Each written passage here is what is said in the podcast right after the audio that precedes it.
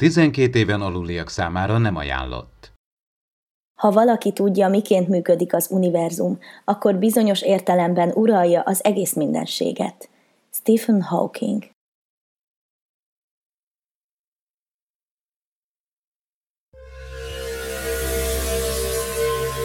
Nexus Production presents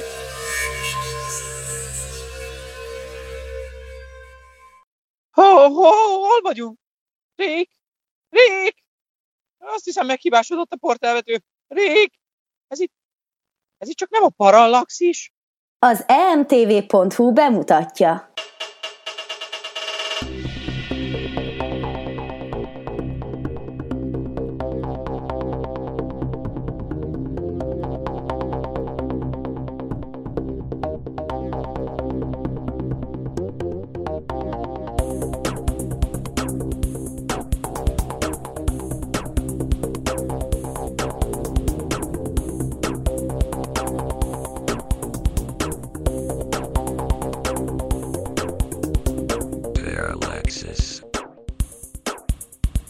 Szeretettel köszöntök mindenkit, ez itt a Parallaxis második adása, a mikrofonnál Horváth Ádám Tamás.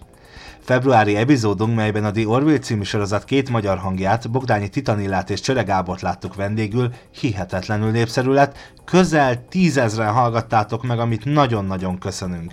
Itt van velem műsorvezetőtársam Farkas Csaba, mit szólsz ez a fantasztikus eredményhez? Én szóhoz se jutok, nagyon örülök neki, hogy ilyen népszerű lett az első adásunk és nagyon élveztem a beszélgetéseket, különös tekintettel a tudományos részre, amiben Miklós nagyon profin összefoglalta nekünk a fénynél gyorsabb utazási módokhoz kapcsolódó ismeretanyagot, az egyes tudományterületek, mérnöki kihívások azok nagyon lazán összelettek itt pattintva, úgyhogy én örülök neki, hogy ez ilyen sikeres is lett. Akinek szintén tetszett az előző adásunk tudományos blokja, és más témában is szívesen hallgatná dr. Vince Miklós fizikust, azok számára jó hír lehet, hogy a következő áprilisi podcastünkben ismét vendégül látjuk majd, melyben a tudomány szemüvegén keresztül a csillagkapuk működésében nyerhetünk majd bepillantást. De ne szaladjunk ennyire előre, hiszen még hátra van a mai műsor, ám még a tartalom előtt képzelt Csaba nemrég egy izgalmas sajtótájékoztatón jártam a Természettudományi Múzeumban, ahol a Nat Geo bemutatta Volt egyszer egy bolygó című sorozatát.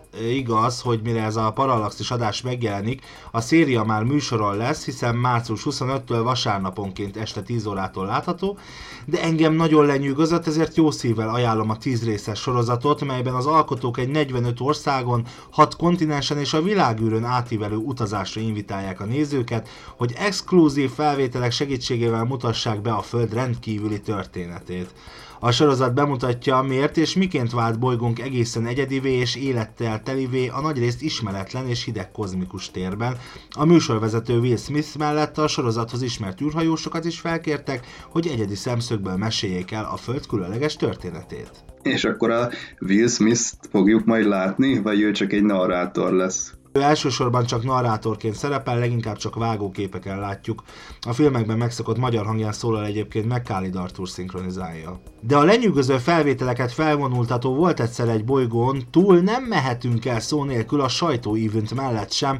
A vetítés és a nadgeós fánkok után megnéztük az első epizódot, majd Juhász Árpád geológus beszélt a sorozatról, illetve Korsor Zoltántól, a múzeum igazgatójától tudtunk meg érdekességeket a Természettudományi Múzeumról. Ezt követően pedig részt vettünk egy exkluzív tárlatvezetésen, és megnézhettük a látogatók elől elzárt emlős és őslénytani gyűjteményt. Nekem egyébként utóbbi tetszett jobban, és bár lehet kisé gyermetegen hangzik, de hatalmas élmény volt kézbe venni egy trilobita fosszíliát, a fotót egyébként ennek az epizódnak a műsor oldalára kattintva ti is megnézhetitek. A Volt egyszer egy bolygó című sorozat tehát egy lélegzetelállító utazásra hívja a nézőket olyan helyekre, ahová csak igazán kevesen juthatunk el, hogy exkluzív felvételek segítségével bemutassa Földünk múltját, múltját, jelenét és jövőjét vasárnaponként este 10 órakor a National Geographicon. Ajánló következik. Az emtv.hu bemutatja.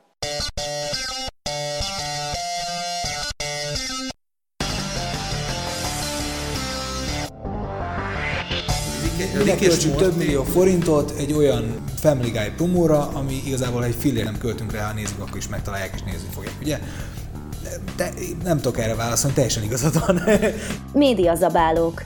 Az emtv.hu podcastjének külön kiadása Kapai Zoltánnal, a Comedy Central csatornák regionális program és brandigazgatójával április 6-án, pénteken 22 órától a Dance FM műsorán. Ismétlés vasárnap este 8-kor. Ajánlót hallottatok. Márciusi műsorunk első felében a világ egyik legőrültebb animációs kifi sorozatával, a Rick és Mortival foglalkozunk. Egy korábban az emtv.hu-nak adott interjúból kiderül például, hogy mit gondol karakteréről a sorozat főszereplőjének magyar hangja Háda János, illetve itt az adásban vendégünk lesz Morty magyar hangja Barát István, akivel a Justin Rowland és a Dan Herman által létrehozott világon kívül beszélgetünk még multiverzumról, szinkronról, sorozatokról, a Harry Potterről és sok egyéb másról is. Hát ez még nem minden, hiszen a műsor második felében ki fog derülni, hogy mivel foglalkozik pontosan egy orvosi jövőkutató. Megnézzük az orvostudomány rövid és hosszú távú kilátásait, valamint azt, hogy a skifikben vázolt orvosi jövőképek hogyan jelennek meg. Ezzel kapcsolatban Meskó Bertalan orvosi jövőkutatót fogjuk vendégül látni. A dév szerint aktuális részében Stephen Hawkingra emlékezünk, és ismét jelentkezik Attila Rovata a 30 percek is. De még mielőtt belevágnánk ebbe a rendkívül sokszínű adásba, jöjjön mai játékfeladványunk. Játék a Parallaxisban. Ismert fel a most következő sorozat főcím részletet, és nyerj! A megfejtéseket április 30-ig várjuk a podcastkukac emtv.hu címre. Mit lehet itt nyerni, Ádám? Egy tévés apróságokból és ismeretterjesztő könyvekből álló kis csomagot, úgyhogy érdemes velünk játszani, április 30-áig várjuk a megfejtéseket. És el is érkeztünk adásunk első témájához, Rick és Morty. Mit tudsz róla, Csabi? Nem sok mindent, mert csak az első részt láttam, azt is csak azért néztem meg, mert jön a barát István, és ezért valamennyire képbe akartam lenni a beszélgetésünknek a tárgyáról, de egész jó benyomásokat ö, szereztem, tehát tetszett. Mit gondolsz a karakterekről? Olyan vegyes érzéseim vannak, szegény Mortit sajnálom, hogy mindenféle őrültségekbe keveredik, és ő az, aki, aki elszenvedi ezeknek a dimenziók közötti utazásoknak a történéseit. És hát Rick álmokfutását természetesen. Hogy mit gondol a karakterről a magyar hangja Háda János, azt megtudhatjuk egy korábban az emtv.hu-nak adott interjúból. Mit gondol a karakterről? Hát borzasztó. borzasztó, de nagyon érdekes, nagyon, nagyon egyedi és nagyon, nagyon érdekes karakter. Valahol benne van a visszajövő professzora, valahol benne van a, a Finász is föl, Doofenshmirtje, tehát egy, egy nagyon sok-sok figurából összegyúrt e, figura, hogy ezek a böfögések, amiket próbálok itt e, azért e, vissza, visszahozni, ezek, ezek mennyire jellemzik őt. Nem több gyerekes családapáknak és családanyáknak, vagy inkább fiataloknak ajánlanám ezt a filmet. Van nagyon sok olyan rajzfilm, ami nem, nem hoz olyan kihívás, az ember megtalálja a hangját, vagy emberszerűen kell beszélni, vagy megtalálja a figurának a hangját, és onnantól kezdve megy. Most már a Rikit is megszoktam annyira, és elkaptam a, a ritmusát, hogy most már akár sokszor egy-egy tekercset már felvételben tudunk venni is, tehát próba nélkül, mert kezdem ismerni a figurát, kezdem megismerni most már a több rész után. Volt egy válogatás, amin én megpróbáltam valamennyire hasonlítani az eredetihez és belevinni a saját elképzelésemet. Ez találkozott a megrendelő választásával és ízlésével, ezért próbálom azt tartani, amit akkor csináltam, úgyhogy persze benne, benne vagyok én, hogy a fenében lennék, másképp Igen. nem lehet csinálni, de igenis tartani kell az eredetihez, mert nem véletlen ilyen. Igen, ez a szinkron, ez egy nagyon, nagyon érdekes dolog, hogy nem is arról szól a dolog pontosan, tehát azért egy kihívás egy ilyen, mert nagyon sokan tudnak szányítástól szájzárásig beszélni, mert azt, azt technikában meg lehet tanulni, de az, hogy a figurát magát, azt, azt az elképzelést, amit, amit látunk a vásznon, azt az embernek magá, magába engedni, és azt, és azt úgy visszahozni, az, az a nehezebb dolog, mert Igen. tényleg elmondani valamit szányításra, szájzrásig, az egy ritmus kérdése. A szinkron az nem pedig egy leutánzása valakinek, hanem egy leképzése egy figurának, ahol is bemegy a szemen a, a figura, és az egész testen átmegy, és úgy, úgy jön ki, tehát megformálja azt a dolgot, és úgy jön ki a száján, nem csak a szemtől a szájig tart a dolog.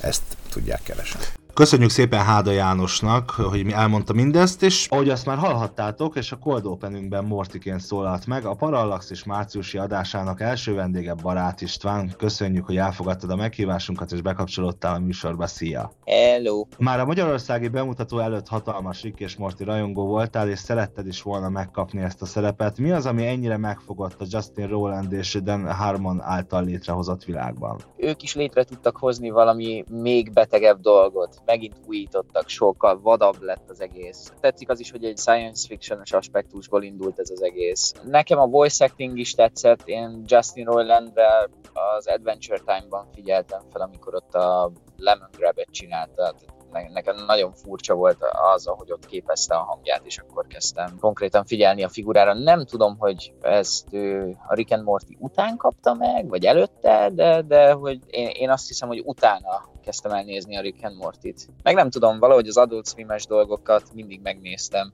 mindig adtam nekik egy esélyt, pont azért, mert kísérleti dolgok, aztán volt, amikor bejöttek ezek, volt, amikor meg tényleg katasztrofálisan gagyi lett a végeredmény. De hát Rick and Mortinál pont az ellenkezője történt, nagyon jól sikerült, és látod, most már Comedy Centralon megy nálunk. Hát ezt, ezt meg aztán végképp nem gondoltam volna, hogy egyáltalán itthon le fogják ezt szinkronizálni. A Simpson család egyik epizódjának kanapé gegjében volt egy Rick és Morty betét, amiben már korábban te szinkronizáltad Mortit.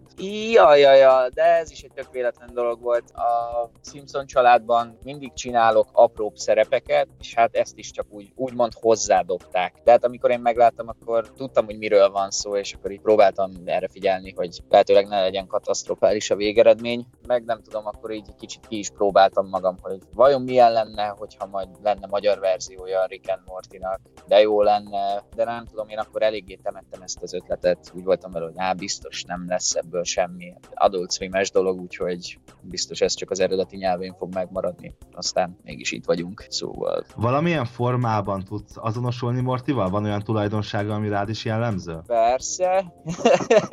Talán az, hogy egy kicsit bizonytalan vagyok, vagyok dolgokban, az abban talán egyezünk. Néha én sem vagyok túl határozott. Mit gondolsz a karakteredről, és mit gondolsz Rickről? Mi a véleményed a kettejük között lévő világokat átszelő kapocsról? Abszolút yin-yang, de gondolom ez, érted, ez egy tök jó koncepció, mindig így van kitalálva minden sorozatnál, de hát azért valljuk be, Rick többet kap ettől a kapcsolattól, mint Morty. Jó, azért Morty mégis kalandokban vesz részt, nem csak egy átlagos iskolás lesz ezáltal, idővel valamennyit majd fejlődik a jellemet, de, de összességében szerintem Ricknek mindig jó, hogy van egy kis szerencsétlen gyerek, akit irányíthat, neki ez szerintem lételeme. Tudod, ez abszolút működőképes, minden sorozatnál van ez a lazazsarú kontra a szabály követő zsarú. Itt is van most mondjuk az, hogy Rick a tapasztaltabb, ő az, aki rohadtul nem követi a szabályokat, Morty az pedig, aki is új gyerek, aki nem, nem ismer semmi, de mégis bízik Rickben, és feszegeti a határait, de közben néha Morty kicsit a morálisabb oldalait nézi a dolgoknak, amikor már Rick túlzásba esik. Tehát mindig, mindig van egy ilyen balansz kettő között, én ezt vettem észre. Melyik a kedvenc epizódod, és miért?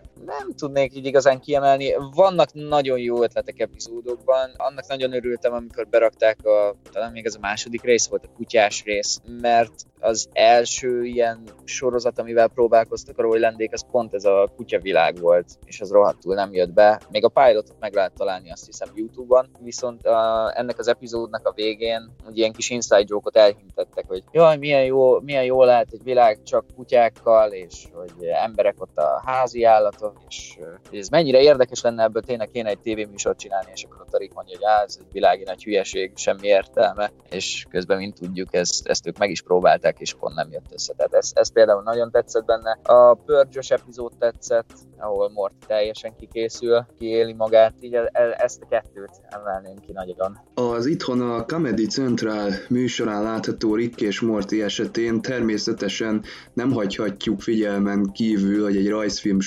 sorozatról van szó, de alapvetően mit gondolsz a párhuzamos világokról? Én el tudnám képzelni, abszolút. Néha haverokkal elkezdünk itt kvantumfizikázni, meg ilyen nagyon érdekes dolgokról beszélni, vagy éppen YouTube-on elkezdünk videókat nézni ezekről a dolgokról, és hát érted, csak csak tátva marad a szánk. Egy ideig ezt csináljuk, és utána tudod, teljesen leolvad az agyad, és utána nem bírsz megszólalni 10-20 percig, csak nézel, hogy wow, biztos létezik ilyen. Úgyhogy én persze abszolút el tudnám képzelni, hogy ez teljesen reális. Akkor kíváncsi lennék, hogy milyen párhuzamok vannak nálam, valahol ki tudja, énekes vagyok, vagy ilyesmi. Ha nem ezt az életet élnéd, vagy ezt nem élhetnéd, akkor egy párhuzamos világban mely, mely, melyik lenne számodra a legideálisabb? Fú, ez, ez, ez jó kérdés, mert az a baj, hogy én, én rohadtul élvezem azt, amit most csinálok, szóval ne, nem nagyon tudnék elképzelni mást. Nem biztos, hogy találnék boldogságot más dolgokban. Talán a grafika az még érdekelne mindenképpen valami művészeti dolog, valami alkotás. Ez nálam kiskoromtól kezdve jelen volt.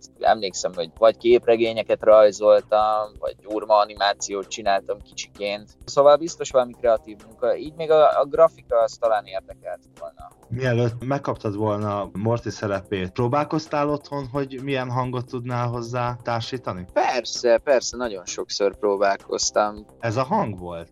Hát szerintem körülbelül ez volt. Maximum minimális differenciák lehettek. Próbáltam tényleg figyelni arra, amit a Royland csinált, és hát az én adottságaimmal így összerakni. Minél közelebb legyen a Roylandéhez, tehát nyilván az a cél, de hát nem biztos, hogy tudom azt teljesíteni száz százalékig. Lehet, hogy valamennyi bekerül a saját kútfőmből, a saját adottságaimból. Nyilván nekem az a cél, hogy a lehető legközelebb álljak az eredetihez. Lehet, hogy ez nem sikerült teljesen, de próbálkoztam mindig erre törekedni, meg a mai napig bármilyen szerepet nekem. Mindig ez a cél, hogy próbáljon hasonlítani a lehető legjobban az eredetihez, mert minél kevesebb flames szeretnék kapni azoktól a rajongóktól, akik tényleg eredeti nyelven nézték meg, mert biztos tök kellemetlen, amikor megszoknak egy eredeti hangot, és teljesen más dolgot találnak ki a magyar verziónál, az, az biztos, hogy egy óriási trauma nekem. Nekem ez sokszor abból fakad, hogy a, én a Cartoon network eredeti nyelven néztem, és amikor bejött magyarul, nekem az egy, az egy óriási trauma volt, és akkoriban még emlékszem, hogy nem is lehetett váltani a nyelvet a csatornáknál, hanem akkor már kénytelen voltam magyarul nézni, de hát akkor dacos gyerekként nem is néztem Cartoon network évekig. Szóval lehet, hogy ebből fakad ez az egész, és, és így próbálok minél tudatosabb lenni, minél jobban utána nézni dolgoknak, esetleg gyakorolni, ha lehet. Nyilván nem, ha, ha most kapok egy két méteres fekacsávót, hát ez lehet, hogy nem megcsinálni soha az életben, de hát arra mondjuk a rendező is tehetne, mármint, hogy ő is tehet, hogyha erre engem kiválaszt, mert teljesen esélytelen, akárhogy is nézzük, én nem az az alkat vagyok, és olyankor biztos tök szarul is érezném magam, hogy nem tudtam teljesíteni, plusz tisztában is vagyok vele, hogy ez abszolút nem az én karakterem. Kicsit már elkalandoztam, úgy érzem.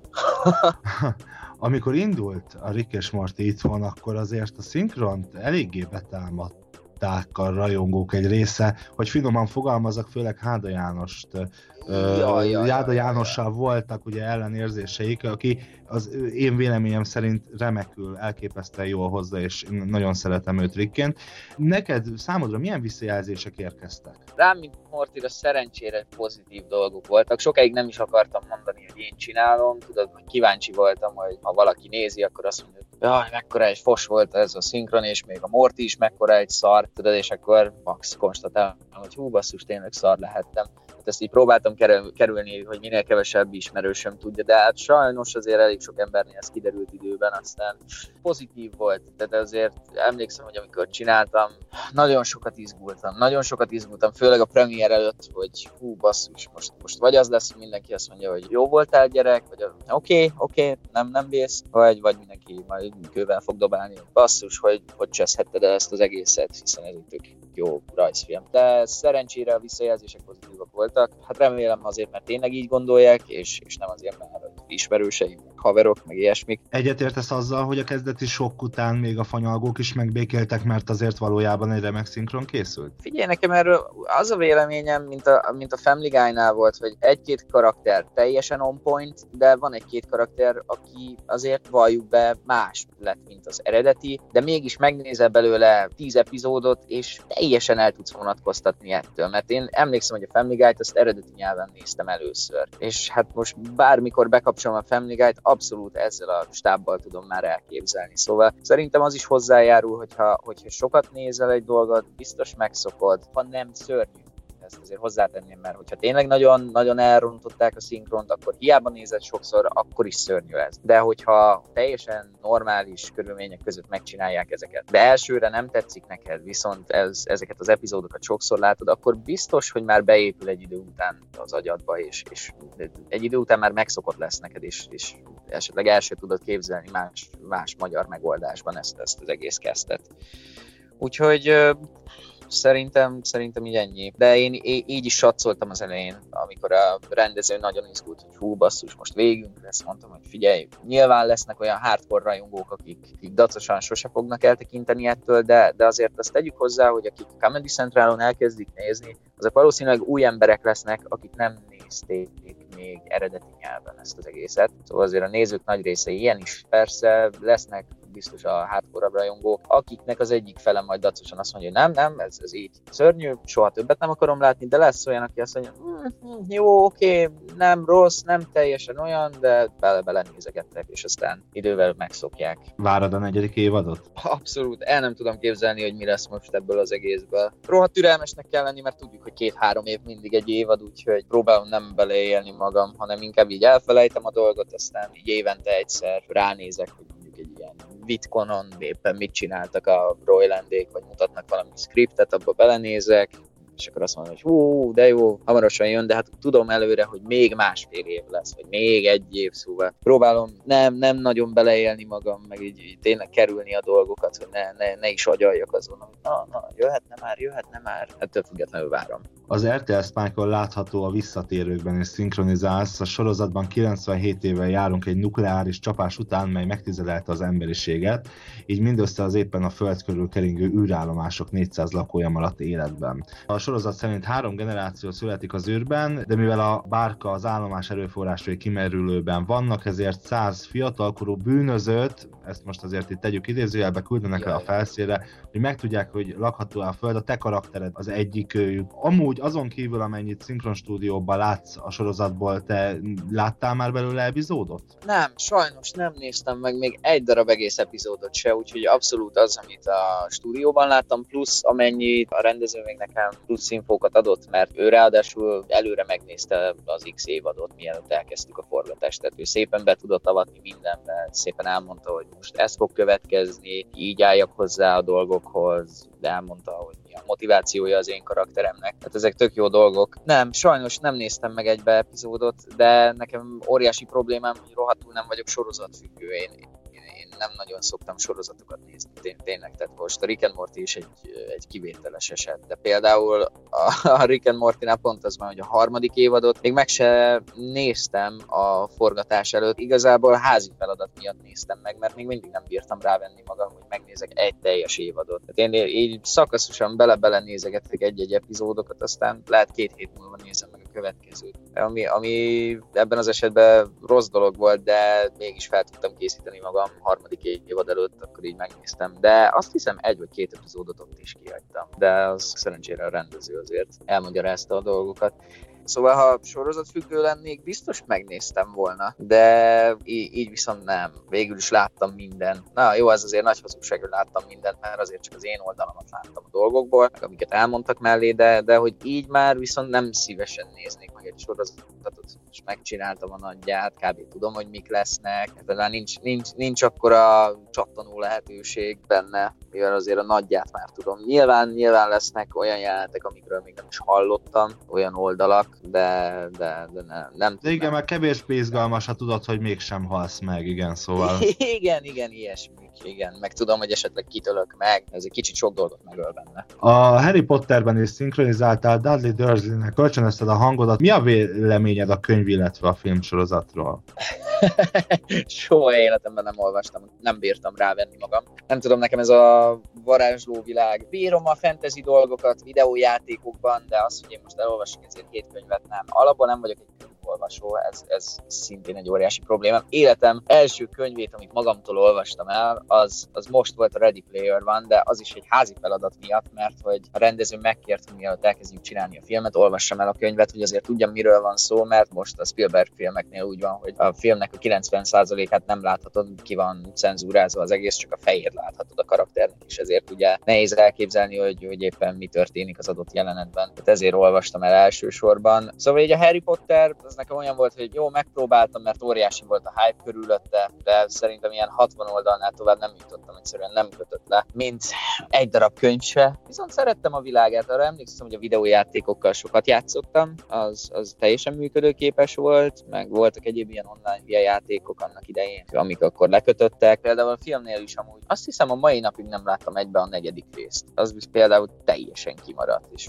úgy, úgy soha nem éreztem óriási késztetést, hogy ó, jaj, most be kéne pótolnom, mert kimaradok valamiből. Mert ettől függetlenül minden más részt láttam, ki tudtam következtetni, hogy mik voltak, meg ha esetleg nem tudtam valamit, így rákérdeztem embereknél. Tehát kijelenthetjük, hogy hozzád ez a varázsló világ, ez nem áll közel, nincs ezzel sem probléma, egyébként hozzám se. Nem, nem tudom, én azt vettem észre, hogy Harry Potter az inkább a csajoknál nagyon populáris. Talán nem is ismerek olyan lányt, aki nem rajongott volna Harry Potterért. Fixen, hogyha valami maraton megy a tévében, biztos, hogy odaülnek és elkezdik nézni, függetlenül attól, hogy most melyik epizód megy, akkor is megnézik. Én meg úgy vagyok, hogy hm, jó, oké, amúgy tök jó a világ, jó nézegetni, látványos, de tényleg nekem inkább ez az oké kategória. Egyébként hogyan kerültél a szinkron világába? Igazából úgy volt, hogy anyum szinkronvágó volt, és egy kollégája átjött hozzánk egyszer, és nem tudom, ott látta, hogy valamit csináltam, és mondta, hogy esetleg nem akarom kipróbálni. Mondtuk, hogy miért ne. Mondta, hogy végezzek el, volt egy ilyen egyéves szinkronsúli, amit elvégeztem, és akkor utána szépen lépcsőzetesen minden munkát elkezdtem csinálni. Az első lépcsőfok az a tömegezés, ami végül is az, hogy például van egy jelenet, ahol két ember beszélget, és mondjuk egy játszótéren vannak, tehát ott a háttérben nyolc gyerek üvöltözik, hogy dobd ide a labdát, elkaplak, jaj, csúsz le, csúsz le, meg ilyen fölösleges dolgok, amiket valószínűleg senki nem fog hallani, mert tényleg csak egy zsizsi az egész. És akkor ezek voltak az első munkáim. Egy fixen egy évig szerintem csak tömegeztem, aztán már fejlődtem, volt, hogy mondhattam egy mondatot, két mondatot, három mondatot. 2001-ben talán, akkor már szó volt arról, hogy lesz Disney Channel, és az első sorozatra ott pont egy gyereket kerestek, és teljesen ki voltak akadva, mert jött a közép-európai fejese a Disney Channelnek, aki egy lengyel csávó volt, és az akkori menő gyerekek közül senki se tetszett neki, mindegyikre azt mondta, hogy ez se jó, ez így szar, ez úgy szar, és hát teljesen meg voltak lőve akkor a stúdiók, mert szinte minden gyereket kipróbáltak, és senki nem működött. És ugyanez volt a felnőtt színészeknél is, hogy ott is már leglehetetlenebb neveket kell kiválasztani, mert akik ilyen mainstream emberek voltak, azok egyszerűen nem működtek náluk. Pont a Masterfilm Digitálnál volt, és ott úgy van, hogy egy épületen belül van mondjuk 8 stúdió. És én mondjuk az egyik stúdióban voltam, felmondtam a kőkemény két mondatomat aznap, kijöttem, és pont találkoztam rendezővel a folyosón, aki ezt a válogatást csinált, és mondta, hogy te figyelj, mész valahova? Hát mondom, haza végül is ennyi végeztem. Akkor mondta a rendező, hogy na akkor rohadt gyorsan gyere be velem a stúdióba, mert elegem van ebből az emberből. Berángatott, felmondtam, amit fel kellett mondani, és akkor a lengyel figura azt mondta, hogy jó, na én akkor ezt a gyereket szeretném. Szóval kicsit szerencse is, azt hiszem, onnantól kezdve kezdtem kapni nagyobb szerepeket más stúdiókban is. Mik azok a kedvenc filmek és sorozatok, amikben szívesen dolgoztál? Annak idején a SpongeBob az egy, az egy nagy, nagy álom volt, az Adventure Time, az, az kimondottan örülök, hogy azt végül én, én kaptam meg. Tök érdekes, mert ott, amikor a castingot csináltam, rohadtul nem, nem jött le belőle, hogy ez micsoda, csak egy, egy rajzfilmnek tűnt, aminek nagyon érdekes volt az animációja, meg jók voltak a színek, és amikor megkaptam és elkezdtem csinálni, akkor jött rá, basszus, ez, ez egy nagy dolog lesz, ez, ez biztos nagyon jó lesz. Most a Pókembernek nagyon örülök, plusz még kaptam mellé egy Pókember rajzfilm sorozatot is, ennek is, tehát az óvodás énem az most biztos körbeugrálna engem, mert nagy Pókember rajongó voltam annak idején. Rick és Morty ugye, az szintén egy olyan volt, hogy így reménykedtem, hogyha, hogyha lesz magyarul, akkor én leszek. Most a Ready Player vannak, nagyon örülök, azt hiszem most már ezt ki lehet mondani, hogy azt én kaptam meg. Mi volt az Igen? első nagy, nagy szinkron szereped? Nyilván nekem szerintem az első ilyen milestone talán a SpongeBob volt. Mégis valami kult klasszik, cuccba szerepelhettem. Fekete Zoltántól vetted át, ugye? Nem, Minárovics Petitől. Igen, igen, mert ő akkor abba hagyta ezt az egészet. Akkor ő nekem annak idején egy nagy ilyen idol volt, és mindig tanulgattam azokat a hangokat, amiket ő képzett. Nem rossz ilyenkor, hogy, hogy akarva akaratlanul is a néző azért ö, ö, hasonlítja, észreveszi. Ugye te elmondtad korábban is, hogy te nagyon figyelsz arra, hogy lehetőleg jobban hozzad az eredeti figurát, nyilván figyelsz arra is, és ott, most is. Ott pont az volt, hogy tehát abban az esetben kimondottan már a magyarra kellett figyelnem. Tehát ott, ott már nem lehetett, mert azért tök más csinált ő, mint mondjuk a, a Tom Kenny az eredetiben. Úgyhogy igen, az, az egy teljesen más eset, ez az egyik. A másik, nyilván van, aki észreveszi a különbséget, de a teljesen laikus embernek esetleg ez fel se tűnik. Volt bennem az elején félelem, hogy mégis most azért egy, egy tök nagy dolgot veszek át egy, egy olyan embertől, aki, aki nekem, nekem egy nagyon-nagyon-nagyon tapasztalt, nagyon, nagyon ügyes ember volt, és tényleg azért akkor, akkor az elején nagyon féltem, hogy mi lesz majd a reakció embereknél, de, de az is tök pozitívan jött ki. Na, nagyon kevesen támadtak be ezzel, sőt, inkább, több, inkább, inkább pozitív volt, mindig negatív ez az egész. Az előbb picit belét folytattam a szót, a spongyabobon kívül volt olyan akkor, ami, ami mérföldkő volt, vagy akkor mondjuk a spongyabobot? Figyelj, igazából egy rajzfilmben a SpongeBob volt az első ilyen mérföldkő. Filmben ott, ott, ott az volt, hogy legyen végre egy olyan színész, akit mondjuk folyamatosan én csinálok. Az, az például egy, egy nagy, egy ilyen nagy szívfájdalom volt sokszor, hogy gyerekként én csináltam az adott figurát, és mire felnőtt, de ugye vele együtt én is felnőttem, hirtelen másokat kezdtek választani rá is. És ez nem csak velem, ez nagyon sok gyerek hangnál megtörtént, hogy ő felnevelte, és mire felnőtt lett, soha a büdös életben nem csinálhatta azt a gyereket. Most még ilyen milestone-nak eszembe jutott, hogy a, mindig akartam szerepelni sok hűhóban, ilyen Nickelodeonos staffoknál, és lett a sok hűhónak valamiért a 9. vagy 8. évadát vásárolta meg a Nickelodeon úgy, hogy csináltak kettőt, és akkor ott végre én csinálhattam a kövér gyereket, mindig ez volt a vágyam, mert ugye az első két évadban a Kinen is kell volt, és akkor ott ők voltak, itt meg egy tök másik ilyen kövér csávó, és úgy, hogy visszajöttek a régi karakterek, ez is ilyen fontos dolog volt, meg hogy legyen egy Kinen és Kelszeri sorozatom, és abban meg a Drake és Josh volt. Nem tudom. Ilyen, ilyen, ilyen kis hülye apróságoknak tűnnek, de ez, ezek nekem nagyon számítottak. Szóval visszatérve még az, hogy filmekben egy olyan karakter, akit, akit sokszor csinálhatok, tehát hogy most így 20 akárhány évesen is. Arra azt tudom mondani, hogy talán a Tom Holland, aki ugye most a Pókember csinálja az új verzióban. Őt most nagyon sok filmben megcsinálhattam már, meg esetleg sorozatban is volt, meg Nick Robinson. Na szóval ő még a másik ilyen, akit sokszor csináltam most. Már csináltam legalább három mozifilmben, kisebb filmekben is, akkor a Melissa és Joey sorozatban. Szóval, szóval nekem talán most ők ketten az ilyen bázis ilyen figurák, meg még van egy olyan srác, akit úgy hívnak, hogy Thomas Mann, őt is csináltam már sokszor egymás után, utána pár évig egyáltalán nem, és most megint csináltam valami horrorfilmben, és ez tök jól esett, hogy jó, akkor esetleg még valaki úgy gondolja, hogy tényleg hasonlítok rá hangban esetleg, vagy, vagy, vagy jól tudom hozni a karaktert, vagy ilyesmi. Ez, ez így nagyon számított, és most talán a Pókembernél éreztem is, hogy a Tom Hollandre abszolút figyelnek az emberek, és, és hogy őt most elég sokszor csinálhattam. Milyen a viszonyod a fantasyvel és a science fictionnel? Azt ugye elmondtad már, hogy nem nézel sorozatokat, nem nagyon nézel? Nem tudom, például szívesen leülnék Dungeons and Dragonozni. Talán ez összefoglalja a szeretetemet a fantasyvel esetleg. Abszolút bírom, például játékokban kimondottan. Ha most elém raknak egy olyan filmet, biztos, hogy nézem egy ideig. Aztán, ha annyira nem jó, nyilván akkor kikapcsolom, de hogyha izgalmas, akkor simán végignézem. Szerintem elég pozitív a kapcsolatom vele. Nem tudom, Dungeons and Dragonozni szeretnék most, most hogy így, így felhoztad ezt. Na, ez egy újabb ilyen milestone, amit szeretnék. Tudom, lehet rendelek ebay-en egyet, rohadtul rajta vagyok. Csak nem tudom, hogy lennének ismerőseim, akik szívesen játszanának ezzel. Néha, néha van egy ilyen kis, ilyen kis gátlás bennem, hogy jaj, biztos teljesen nőrnek néznek, és majd nem akarnak. Annak tartod magad egyébként?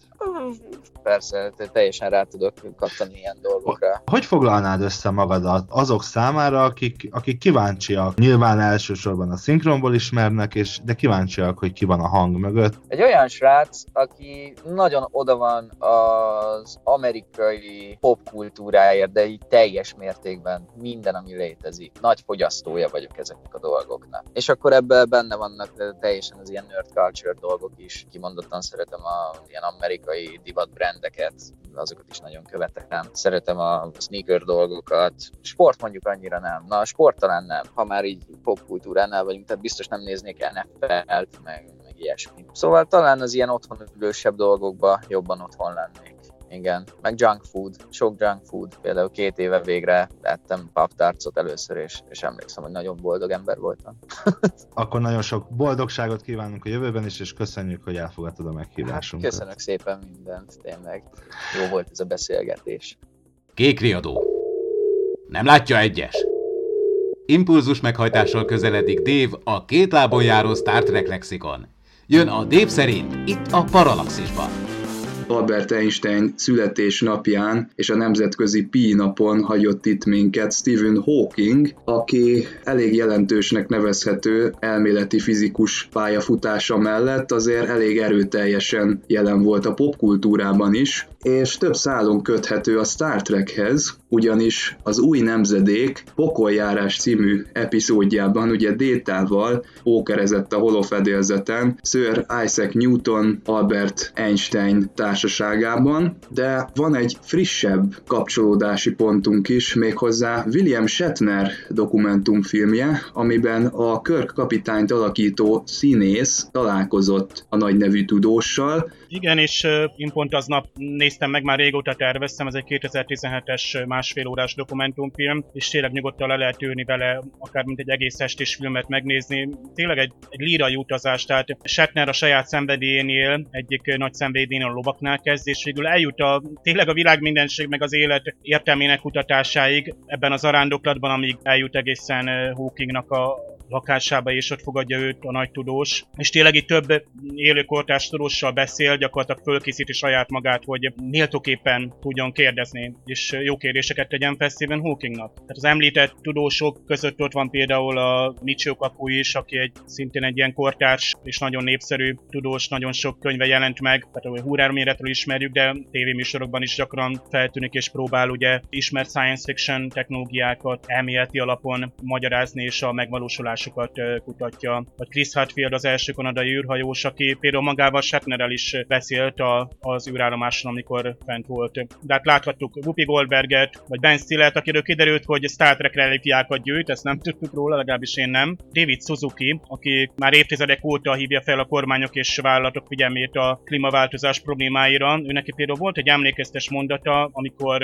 ott kérdezte Shatnert, hogy hát, de, de miért mennénk a Marsra, hogy azt is terraformáljuk, és aztán ugyanúgy kihasználjuk használjuk és lelakjuk, mint a Földet. Ez volt az egyik ilyen kulcsmondat számomra. Meg, és persze, amikor Stephen Hawkinggal találkozott, és hát tényleg betolták a professzort, és, és ez a nagy ember, tehát Shatner, akinek van arca, azért tudjuk, olyan alázattal és meghatodottsággal uh, fogta meg ott a tudós kezét, és, uh, és egy nagyon jól sikerült hangulatos beszélgetés, és megható is volt. Például pár évvel ezelőtt például a Hawkingot fölvitték a Vomit Comet repülőn, hogy a súlytalanság állapotába kerüljön, úgy, mint az űrhajós a kiképzéskor, és hát tervezte szegény Hawking azt is, hogy majd a Virgin Galactic-kel fölmegy, mint hát űrturista utas, ugye nem is tudom hány 10 kilométeres magasságba, vagy néhány száz kilométeres magasságba visz majd fel ugye űrturistákat ez a cég, és hát Shatner még mondta is ott viccesen, hogy majd együtt utaznak. Hát sajnos már ők csak egy Nexusban, vagy, egy, vagy az Enterprise űrről fedélzetén utazhatnak, és kutathatják majd a világ mindenségnek a titkait. De nagyon szép megható film, én ajánlom mindenkinek így Hookingra is emlékező, és William Shatner egy másik oldalát ismerhetjük meg. Kommunikációs csatorna nyitva. Nélkülözhetetlen információk érkeznek Marina Sörtisről. Az Impulzus Podcast házi Diana Troy felelőse, a színésznő munkásságát hosszú idő óta nyomon követő Attila következik. Sörtis percek, itt a Paralaxisban. Sziasztok! Természetesen most uh, Marina Sirtisnek uh, rengeteg dolga és fellépése akar az elmúlt hónapban, és uh, valószínűleg az egész évben. Am- amit biztosan tudunk, hogy uh, a Rilly Parra sorozat uh, második évadába szerepelni fog, ezúttal kivételesen gonosz karaktert fog megszemélyesíteni, pedig ő általában pozitív karaktereket szokott megszemélyesíteni, de most ezúttal kicsit átállt a sötét oldalra. Illetve van egy új film, egy vígjáték ezúttal, Hol the Love of George nevű vígjáték a Rosanna Arquette összeleplésével, ahol a főhősnő akkor meglássa a televízióban, hogy George Clooney megnősült, ezért mindent elkövet, hogy valahogy megtalálja, teljesen kiborul, és ebben a filmben egy kisebb szerepet is kap Marina Sirtis, Sharon szerepét, aki egy jó ismerőse Rozannának, és ez egy, ez egy elég könnyed, humoros, akit érdekel, az megnézheti. És természetesen továbbra is szívesen szerepelne filmekbe, a Discovery-be, a második évadban szívesen venne részt. Várja már is a telefont, hogy bármelyik producer felhívja, hogy ismét felhúzhassa a csillagpott egyenruhát illetve február végén valahol egy hétig forgatott Kelet-Európában, de nem tudjuk, hogy milyen filmet, mert egyelőre nem árult el semmit. Annyit sikerült kihúzni belőle, hogy nem Lengyelországban volt, és nem Horvátországban. Magyarországon is előfordulhatott, nem tudunk róla, de ha esetleg valaki tud valamilyen infót, azt várjuk, küldjön egy üzenetet, hogyha tud valamit. És ismét elkezdett jogázni. Saját bevallása szerint nagyon sok fog az oktatón is. Az előző oktatóban nem volt megelégedett, elégedve, de most talált egyet eh, Észak-Kaliforniában, egy nagyon jó oktatóhölgyet, illetve továbbra is csak a Twitteren és az Instagramon lehet elérhető, mert ő azt mondja magáról, hogy igazi luddita, csak ezt a két alkalmazást használja, és még elektronikus játékot is csak maximum a Tetris próbálta ki egyetlen egyszer. Egyébként anyja nem, nem egy internetfüggő hölgy. Sziasztok! A Parallax is visszatért. Csatorna nyitva.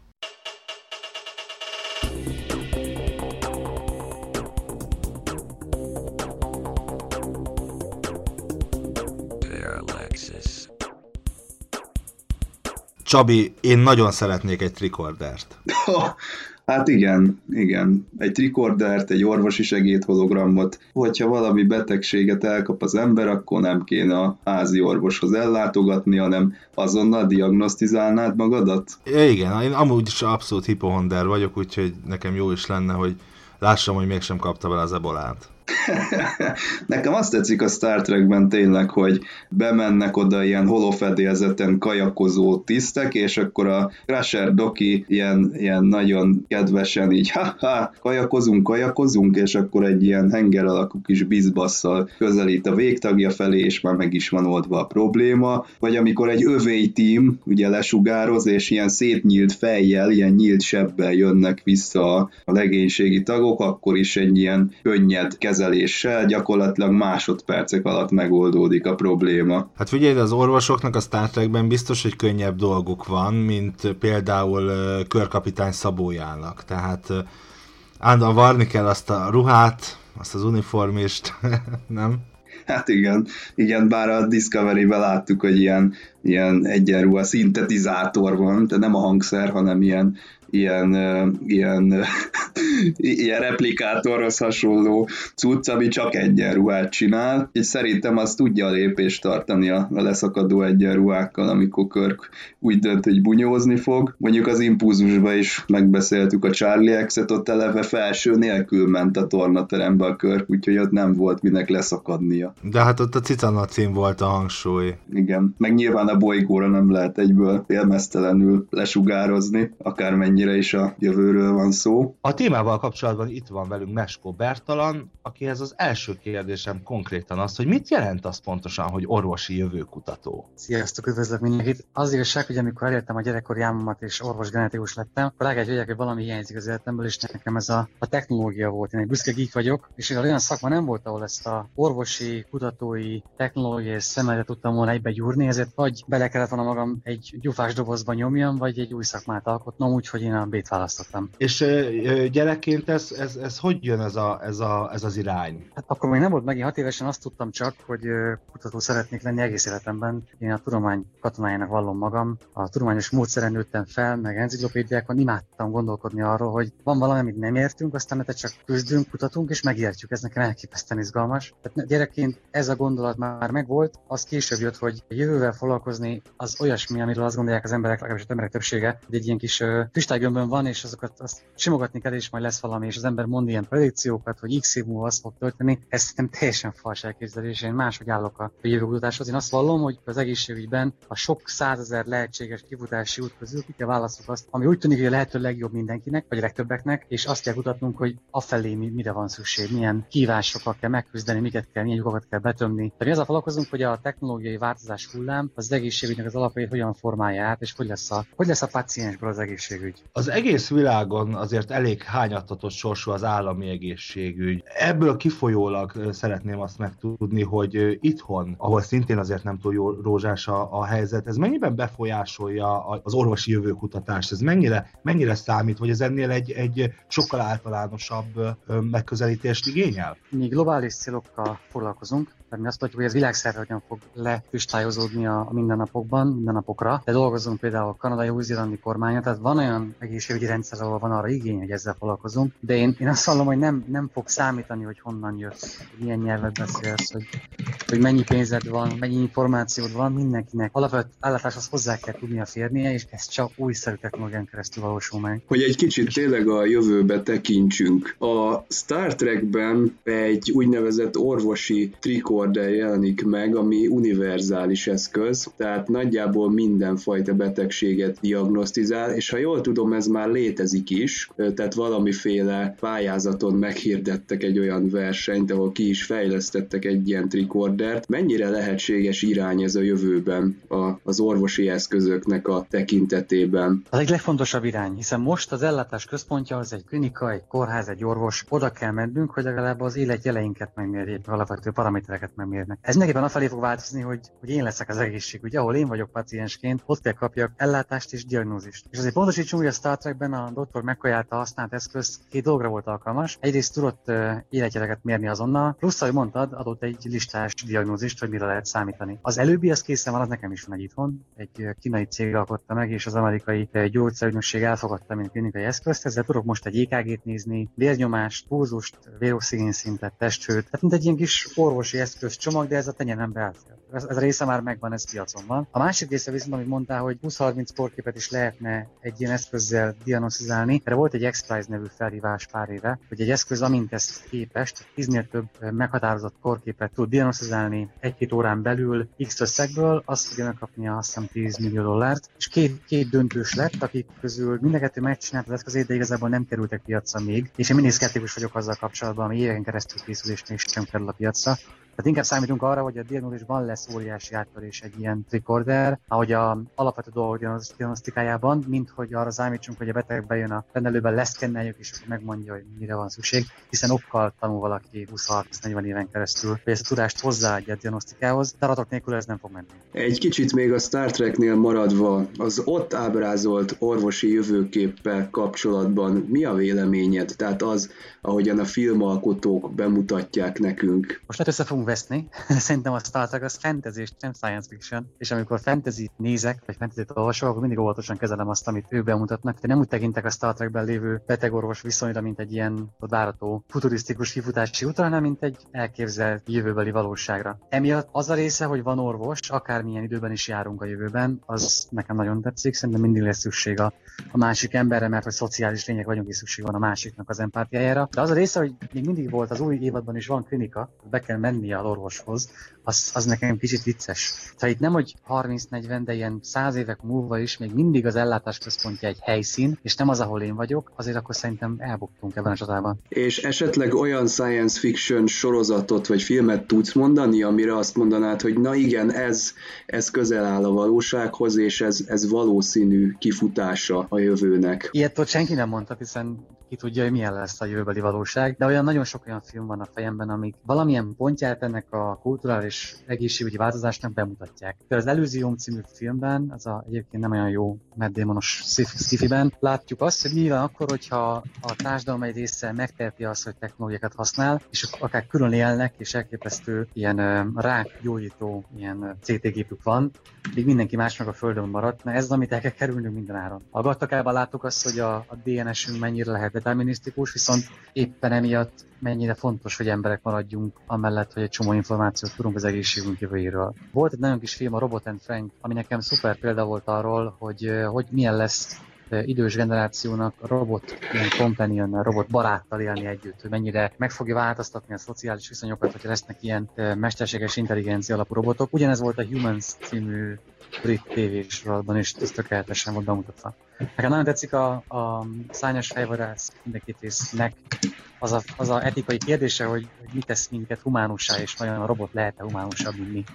Szóval nagyon-nagyon sok sorozat meg könyv és film is van, de inkább egy-egy kérdést vesznek, fel, mint hogy adjanak egy olyan váratóképet, amit én szívesen szeretnék látni az. Az orvosi kutatások és fejlesztések mennyi idő alatt szivárognak be a hétköznapi életbe? Akár technológiai fejlesztésekre gondolok, akár, akár gyógyszerfejlesztésekre fontos a kettőt külön választanom, mindegettől sokkal több idő volt korábban, mint most. Azért fontos külön választani, mert a, a gyógyszer a kutatásokban vannak klinikai vizsgálatok, amik rengeteg időt vesznek igénybe, van, hogy évtizeden keresztül zajlik egy ilyen vizsgálat, és több milliárd dollárba kerül. Viszont ott például dolgoznak most olyan klinikai vizsgálatokon, amik már modelleken zajlanának, tehát egy mesterséges intelligencia alapú rendszer megpróbálná mimelni az emberi élettan, és így akár több ezer fajta gyógyszermolekulát lehetne tesztelni pillanatok alatt, akár több milliárd ember modellen szuper számítógépekkel. Már most van olyan eszköztár, vagy olyan, olyan startup, akik gyógyszer kombinációkat keresnek deep learning, tehát ilyen EMI technológiával, ami azt jelenti, hogy olyan kombinációkat mutatnak, amikre még senki nem gondolt, pedig valamiben hasznos lehet. Például egy, egy cég talált egy olyan gyógyszer kombinációt az ebola vírusnak a gyakoriságának a csökkentésére, ami egyébként neki kettő óra munka volt az algoritmussal, de ez egy ilyen kutatás, az több évben is telik. Tehát most már ennyire le tudjuk szűkíteni a mindennapokba kerülésnek az idejét, csak hát nem mindenfajta biotechnológiai folyamatban. A technológia egyszerű, mert ott most már mindenki hozzáfér. Az volt korábban, hogy valaki fejlesztett orvos technológia, de hát csak az elefántcsontornyon belül fog hozzáférni az orvos. De már nem ez van. És van Amazon, meg eBay, meg közösségi média, és meg crowdfunding, és hozzáfér bárki bármihez. Otthon lehet most már alvást mérni, meg DNS-szekven átadni távolról egy fotelből, meg a, a bélbaktérium flóránkat is megszekvenáltatni. Ott sokkal gyorsabb a változás, mert hogy ahhoz mi is direkten hozzáférünk. Milyen kiemelkedő fejlesztések vannak, amiről tudsz, és amik, amik azért túlmennek már-már a science fiction határán is, de, de kiemelkedő fejlesztések a, a, az orvosi kutatások terén? Nemrég láttam egy olyan kutatást, ami arról szólt, hogy egy virtuális valóságjátékot fejlesztett a gyerekeknek. Ugye amikor mennek a gyerekek oltás, amit gyűlölnek, és félnek a tűtől, megkapják a VR szemüveget, ők egy játékban vannak, és ilyen Pokémon-szerű karaktereket látnak maguk előtt, és végignézik, ahogy az ő testükre, ugye a virtuális valóságban egy ilyen szuper köpenyt aggatnak rá, és az egyik karakter elmondja nekik, hogy most a bal rá fog, rá, bal kezére rá fog pattintani egy tűzkövet, amitől szupererős lesz. És amikor a játékban rápattintja a tűzkövet, megkapja a szurit a kezében, és semmi sírás, semmi probléma. Ez ami nekem zseniális megoldás arra, hogy a VR szemüveg, a VR használat hogy tudja empatikusabbá tenni a beteg-orvos viszonyt. Látom, a, bármikor, amikor mesterséges intelligenciával kapcsolatos hírt látok, egyből science fiction érzek. Tehát amikor valaki arra gondol orvosként, hogy van 27 millió tanulmány most az adatbázisban, és átolvasni egy tanulmányt, ez több óra, lehetetlen valakinek, fizikailag lehetetlen napra készen maradni, amikor az IBM Watson szuper számítógép ezt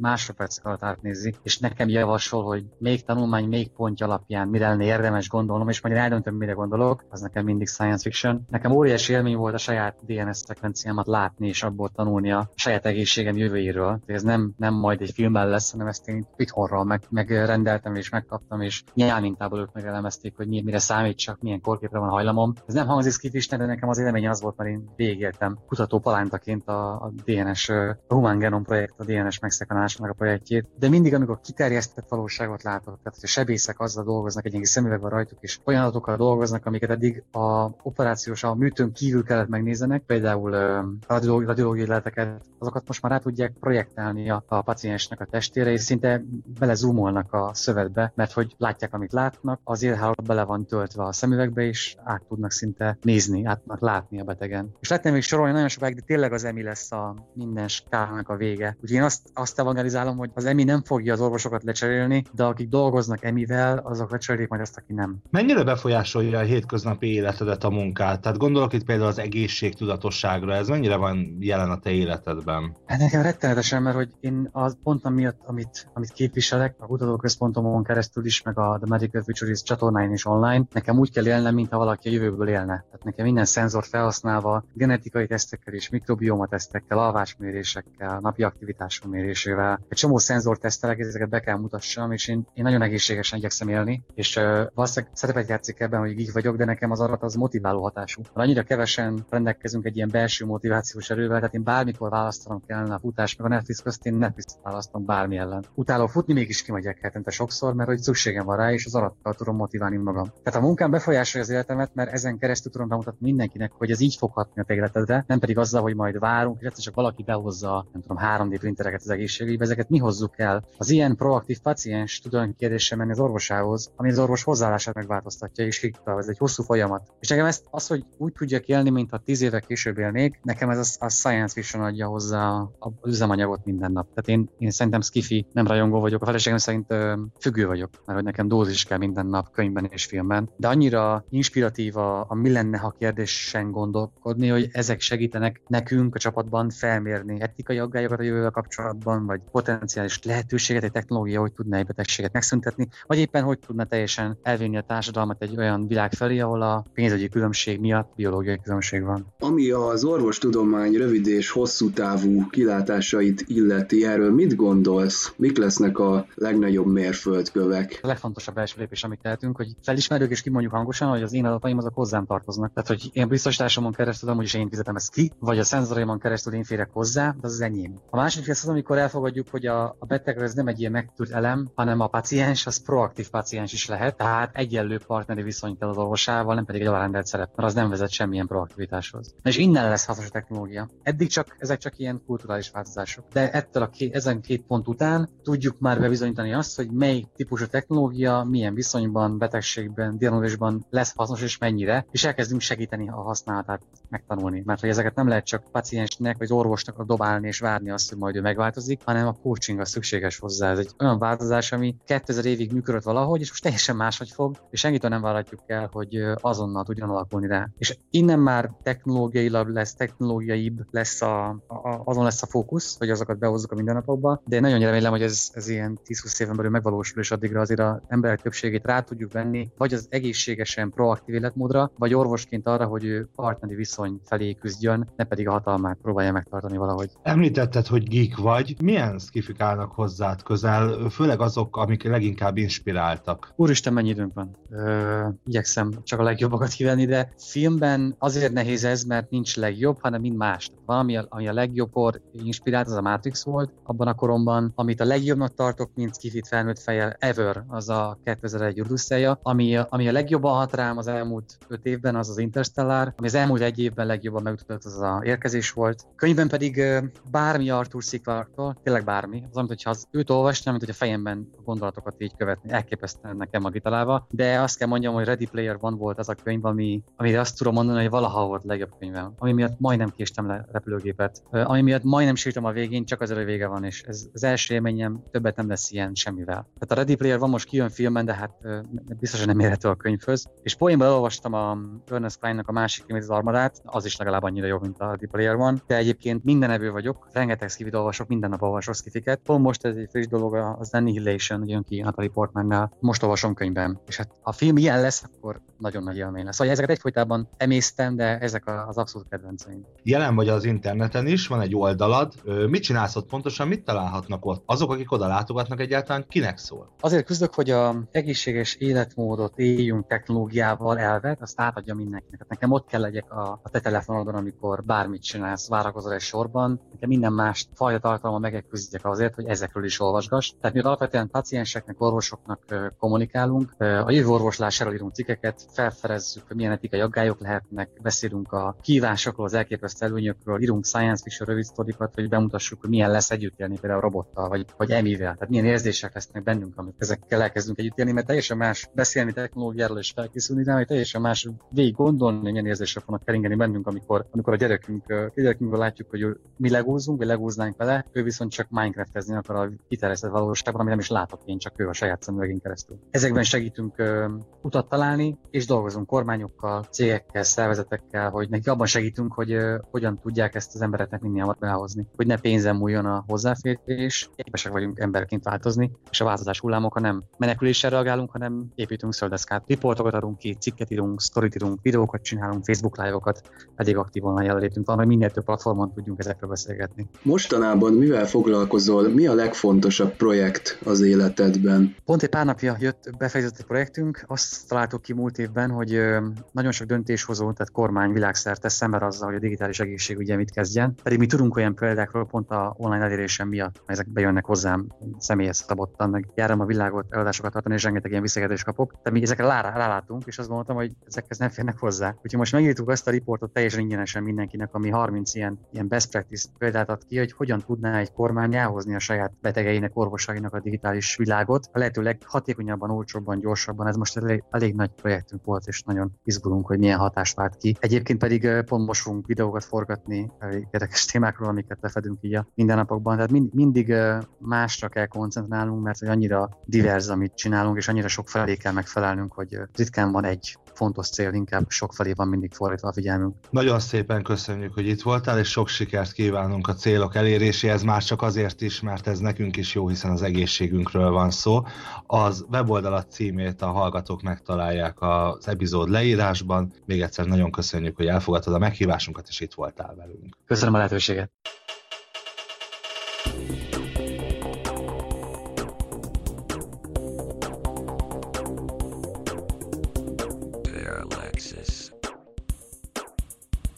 Áruljuk el a kedves hallgatóknak azt a, azt a tényt, hogy nem vagy robot sem beszédszintetizátor, tehát élsz lélegzel, nem vagy android és ö, segédhologram sem. Én abban az illúzióban élek, hogy egy húsvér ember vagyok, tehát biztos a digitális átalakítás során kicsit eltorzul a hangom, de amúgy én kicsattanok az emberi létemben, úgyhogy mindenkit megnyugtatok, hogy létezek, nem vagyok mesterséges létforma. És hogy tetszett a mai adás? Hogy tetszett a, a vendégek? Olyan szempontból örülök, hogy meg tudtam ismerni a, a Rick és Mortit. Egyébként kicsit ilyen Breaking bad érzésem volt, mikor néztem, mert Rick az hasonlít a Walter White-ra, mert hasonlóan manipulálja a szituációkat. Nem csoda, hogy mindkettőjüket Háda János szinkronizálja. Ó, komolyan? Hát akkor, akkor nem véletlen az összefüggés. Bár szinkronosan nem néztem soha Breaking bad de azért valahogy sikerült erre ráérezni.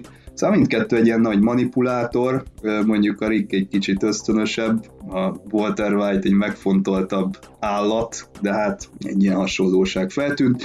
Nagyon élveztem Bertalannal a beszélgetést, sok mindent megtudtunk az orvostudomány jövőjéről, és hát természetesen az Istvánnal történt eszmecsere is nagyon izgi volt, arra muszáj vagyok, hogy rákérdezzek, hogy mit szólsz ahhoz, amit, amit Bertalan mondott, hogy hát azért a, a Star Trekben látott orvosi jövőkép az hát fantázia. Hát szomorú vagyok emiatt, mert ugye a beszélgetésünkben nagyon lelkesek voltunk, hogy bemegy az ember a gyengélkedőre szinte bármilyen kétségbejtő betegséggel vagy sérüléssel, és csettintésre ugye megoldódnak a bajok. Hát kár, hogy ez nem lesz ilyen egyszerű. Csaba, Csaba, Csaba, Csaba, impulzus meghajtással közeledtek.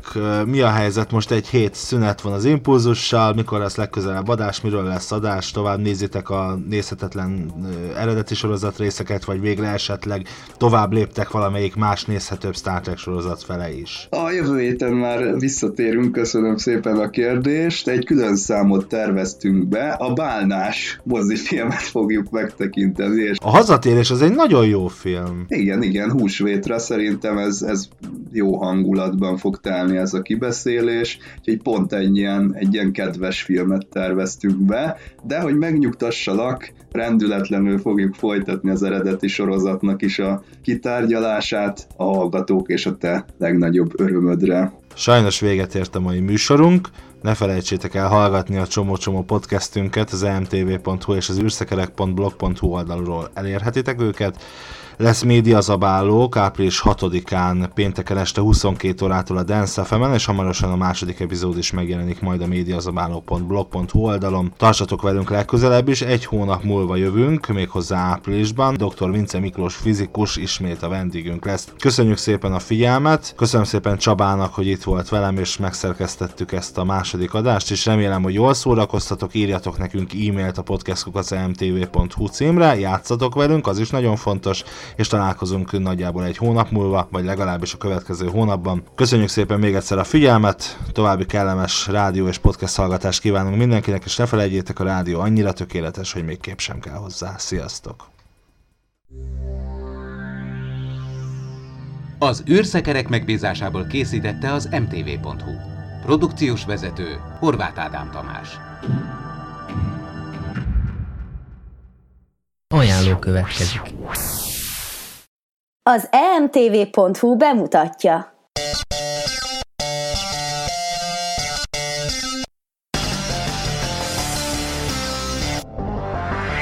Nagyon nem szeretem, amikor azt hallom, hogy a tévé határozza meg a, a, az emberek ízlését.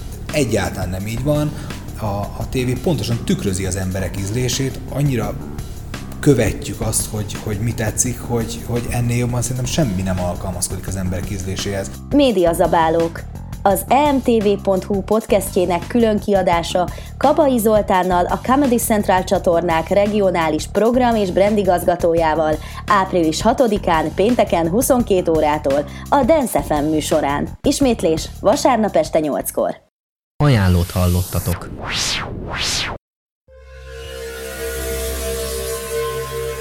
Nexus Production presents